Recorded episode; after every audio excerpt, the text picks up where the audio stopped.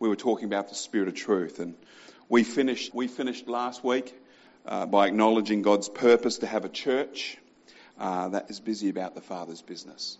And uh, strong in prayer, strong in His presence, and of course, strong in His power. Led by Him in all the affairs of life and uh, by the Logos and the Rhema. If you were here, the two Greek words that describe two different descriptions of the Word of God the Logos Word of God and the Rhema Word of God. The truth of God's Word and the, and, and the Spirit of truth. The Holy Spirit as our guide. And um, so, very important. Led by both what God has said in His Word and led also by what God is saying by His Spirit, the Spirit of truth. Uh, described by Jesus over in John 16 as the one Jesus would send to us when he rose from the dead. He said, I'll send the Holy Spirit and, uh, and that he would lead us and guide us into all truth and show us things to come. And I always say, what an advantage in life is that to have the Spirit of God showing you things to come, letting you see what's ahead. What an advantage.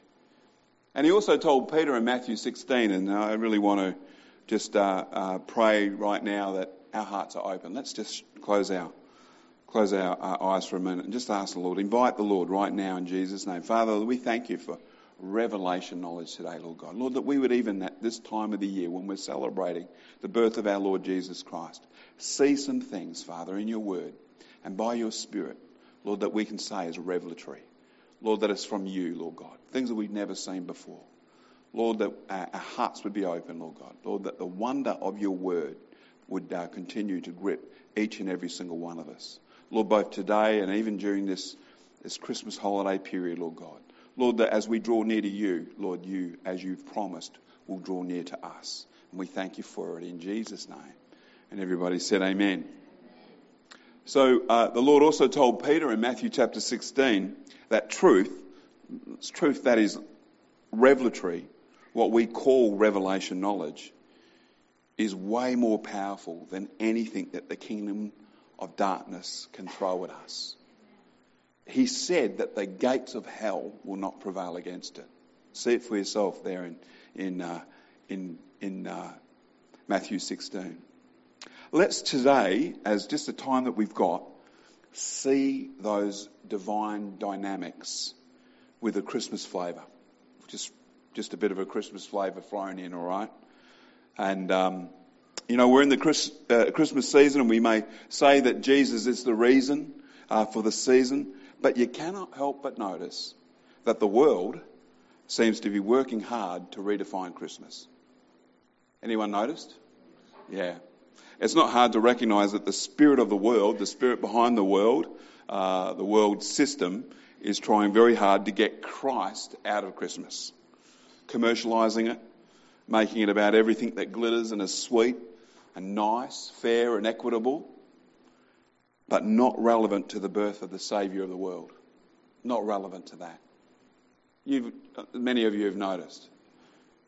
For the spiritually engaged and discerning, what is plain to see is that the opposition, the spiritual warfare around the birth of Jesus is not new.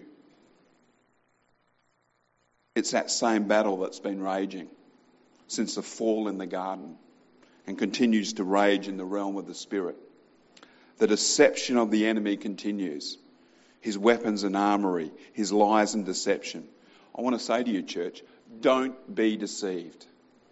Don't be deceived.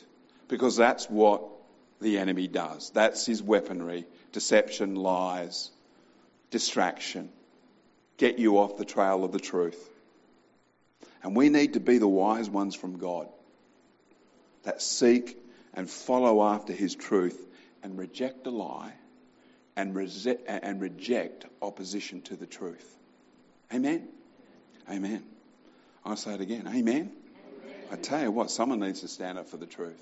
You know, if you don't stand up for it, you'll fall for anything.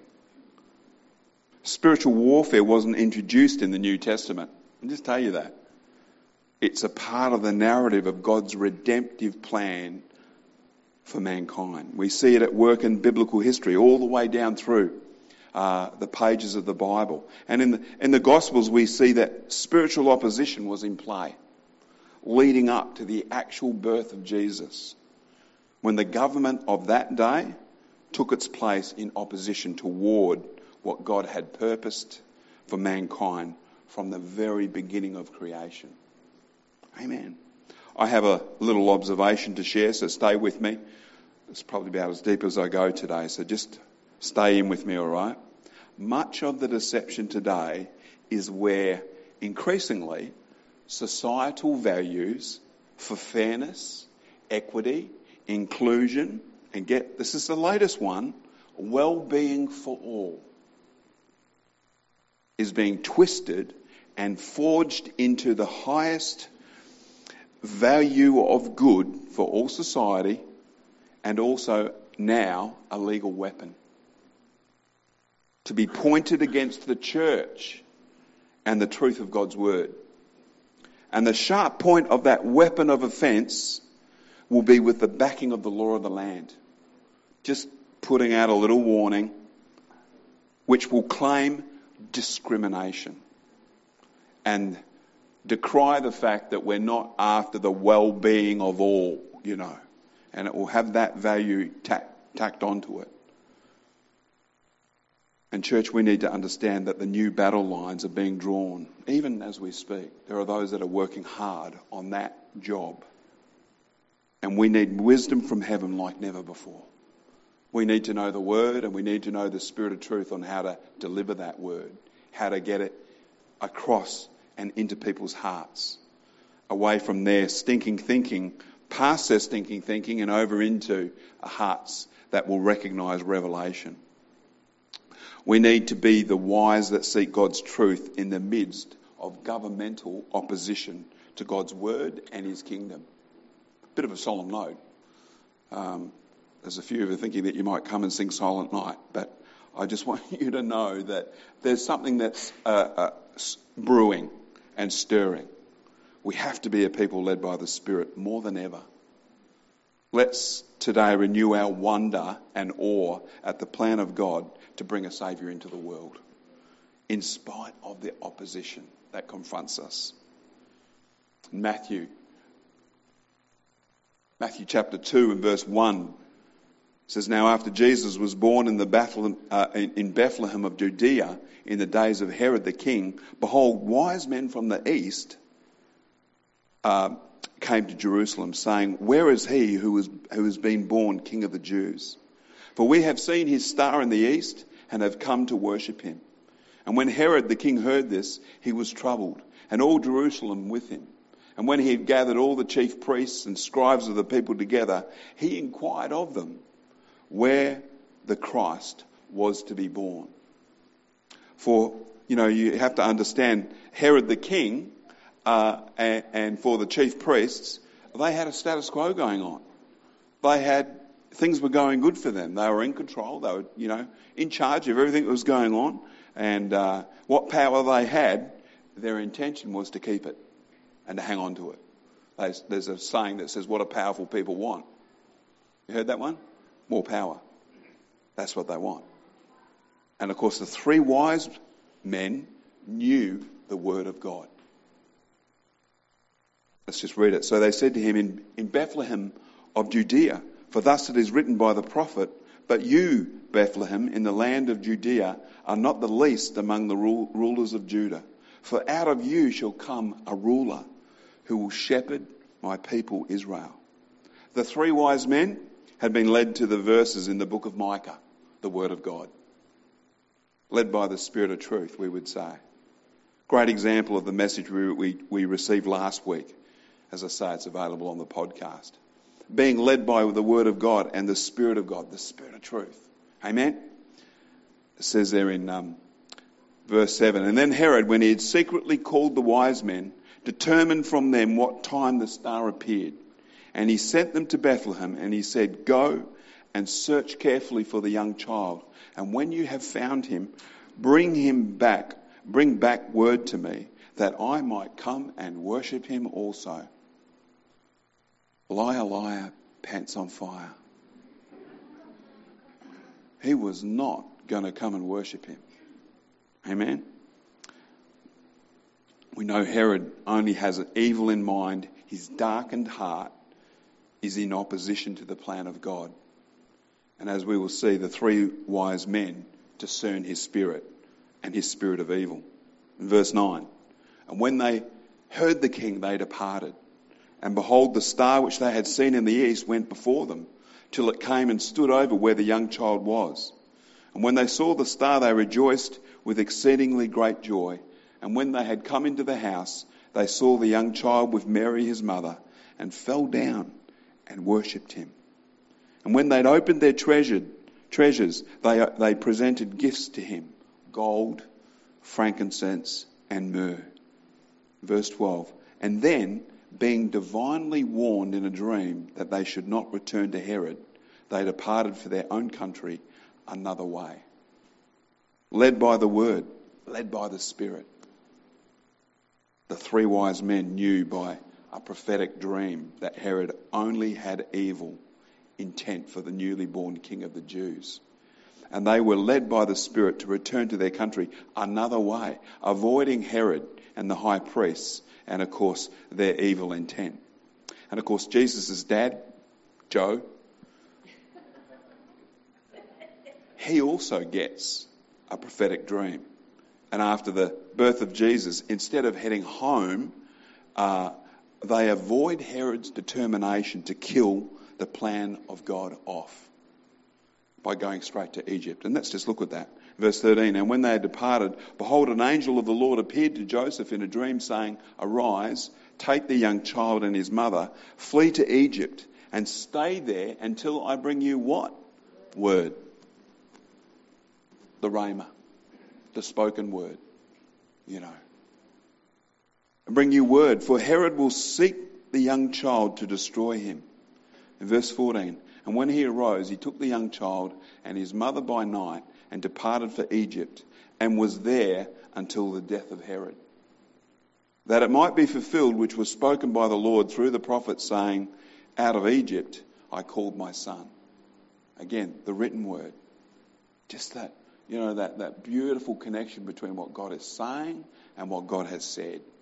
And I tell you, church, we can live our lives by that same word. Amen. Joseph and Mary were on a mission from God. And they didn't have to ask anyone for anything. Just think about it. How do you pay for an unexpected trip to Egypt? You weren't, you were going home. No preparation for that. How do you pay for that? I know. Gold, frankincense, myrrh. In other words, they went down there ready for anything. They probably had a holiday for a couple of years on that. Gold, frankincense, and myrrh. God's provision was there. You see, where He leads, He feeds. And where He guides, what does He do? He provides. I, I, don't know about anyone else, but I think going on a mission for God is not a vow of poverty. It's actually, you know, a, a, a track to provision. And God's provision, okay, He's not, He, he doesn't have lack. He'll bless what you put your hand to if you're on a mission from Him. You watch. I don't want to end on the sad note of what happened in Bethlehem when King Herod realized that the three wise men had done a sneaky one on him and uh, returned uh, not by his office. His evil heart remained desperate uh, to ensure no new king arose, and his evil just had no boundaries and you can read yourself. It's a sad, uh, a sad story of what happened to the children of Bethlehem because of King Herod. So this morning I, I want to finish, and again, we, the, the ideal was to finish early so we could enjoy a meal together and have some fellowship, and, and we're going to do that um, directly. But in the view of the purpose of God in sending Jesus, let's make sure that our lives are a continual communication of Him, His truth, his wisdom. That we actively seek to be a people of prayer, a people of His power, and a people of His presence. And, uh, you know, we need to live in this day and age in the reality of God's presence in our lives by His Holy Spirit. We that know that the Lord Jesus, you know, uh, on a daily basis can celebrate him every day. Not just when the world acknowledges the birth of Jesus at Christmas. Our focus should be on him every day, looking unto him, looking unto Jesus, the author and finisher of our faith. So um, I encourage you, church, pray and invite the Holy Spirit into your daily life. Let Him manifest His personal presence in you. And in that manifestation, expect power. Signs, wonders, and miracles. Gifts of the Holy Spirit to operate not to you, but through you. The whole design of the gifts of the Holy Spirit was not so we could sort of have a bit of a show on Sunday morning. It was so that we can go out and, and actually have an impact. Uh, those that desperately need to hear the gospel. Some of them for the first time. Some have only ever heard religion. Some have only ever heard, you know, uh, churchianity. We need to go out with the gospel of truth, led by the Spirit of God, with the Word of God in our hearts, the truth in our hearts, and have an impact in this society. That's what we're called to prayer, presence, power. Let's stay with that sequence and see his name glorified at this time. Amen. And in the year to come. Can I get a big amen from you this morning? Amen. God bless you all. Well, um, we're just going to pray. Uh, why don't we all stand to our feet for a minute? And uh, we're going to give a few instructions, but let's just, just pray and, um, and ask the Lord a blessing on the word today and on our fellowship. Father, we again thank you that we've been able to come and gather together as your church, Lord God. The called out ones, Father. We recognize that that is our, that is our identity, Father. We've been called out by you, called out from the kingdom of darkness and, and delivered into the, the, the kingdom of your dear Son, Father God. And we thank you for that, for that transition. Lord, that we are a people, Father God, that have been moved from one kingdom to another, Lord. And Lord, we ask in this, in this world, we currently at this time be those that shine brightly with the truth, Father. Lord, that we have uh, the, the leading of your Spirit in all that we do, Lord God, from day to day. That, Lord God, your continual goodness and mercy, Father God, would follow us. And Lord, we thank you. We thank you that that results in hearts being turned as well, Lord, in those around us. Lord, whether it be uh, friends or work colleagues or, or family, Father, that hearts would be turned. Lord, that you would use us in such ways, Lord. We pray, Father. And we ask your blessing, Lord, now um, upon our fellowship together and uh, and of course, Lord, uh, this this season of Christmas, Lord, as we come into the new year, we ask your blessing upon every single one of us in Jesus' precious name. And everybody said, Amen.